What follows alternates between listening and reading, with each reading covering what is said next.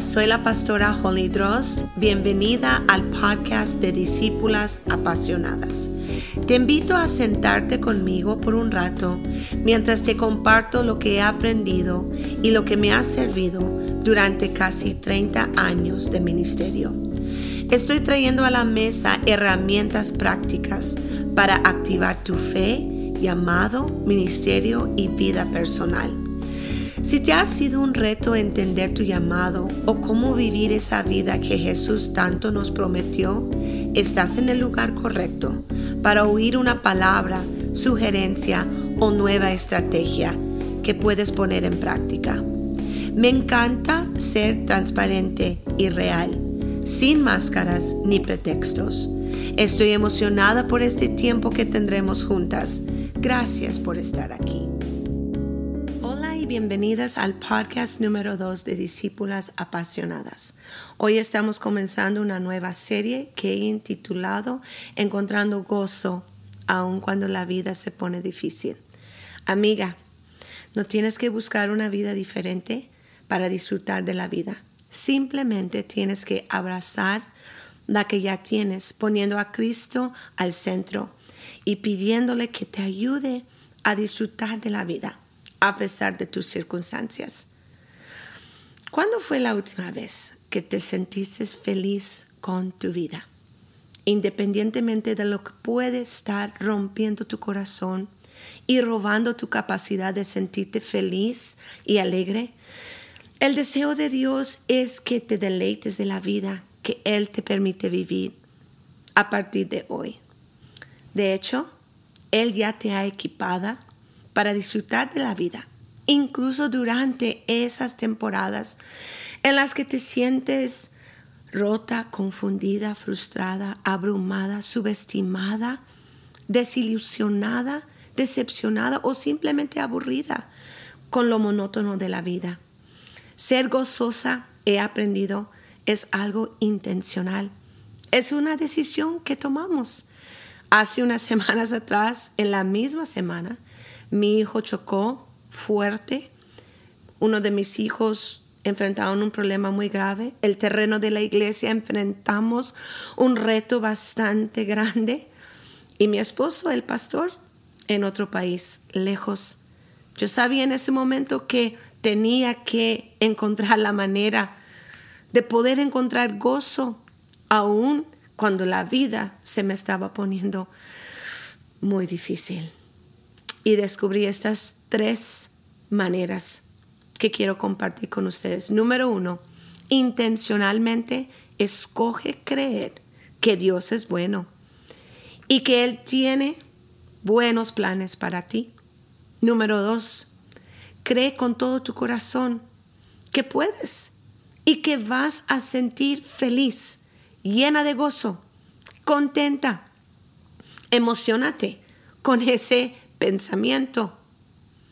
Número tres, ámate incondicionalmente como una hija de Dios, sabiendo que Él, tu Padre, quiere que te sientas confiada, amada, segura.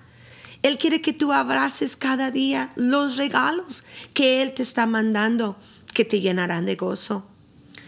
Bueno, aunque podemos hacer todo esto, yo me di cuenta que hay tres batallas que tenía que ganar. La primera era la batalla del descontentamiento. Tenemos que luchar contra ese deseo por más, ese sentir de resentimiento por todo lo que no está de nuestro agrado. Tenemos que enfocarnos en las bendiciones y no en todo lo que nos está trayendo descontentamiento. La segunda batalla que tenía que ganar era la batalla de la mente.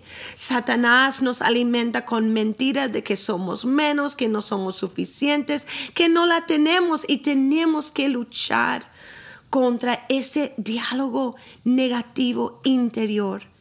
Tenemos que poner nuestra confianza en la verdad de Dios. Y la tercera batalla que tenemos que ganar es esa batalla contra la incredulidad. No sé cómo Dios me va a sacar, no creo que me va a sacar.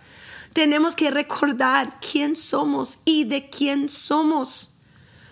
Tenemos que luchar contra esos sentimientos y creer que somos sus hijas hermosas y delante de sus ojos somos hermosas. Juan 10:10 10 dice, vine para que puedas tener vida real y eterna, más y mejor vida de lo que jamás has soñado. Descubrí que no puedo cambiar la forma en que respondí ayer, pero puedo cambiar la forma en que respondo hoy y mañana. Está en nuestro poder experimentar la vida satisfactoria que hemos estado esperando. Y el primer paso para volver a amar la vida es creer que eso es posible.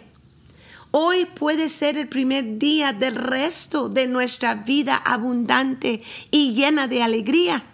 ¿Estás lista? Quiero dejarte una tarea para esta semana.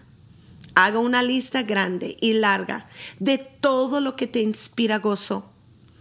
Puede ser una comida, puede ser cosas tan sencillas como encender una vela aromática en tu recámara, como tomar una caminata, como llamar a una amiga que no has hablado con ella en mucho tiempo, como agarrar tu plumón favorito y comenzar a anotar los versos de la palabra que te inspiran gozo. No tienen que ser cosas costosas, pero yo te invito a hacer una lista larga y comenzar a enfocarte en eso. La Biblia dice todo lo bueno, todo lo puro, todo lo honesto, en esto pensar. Gracias por acompañarnos hoy. Te esperamos en el próximo podcast donde estaremos en esta búsqueda de encontrar gozo a pesar de lo difícil que puede ser la vida. Dios te bendiga.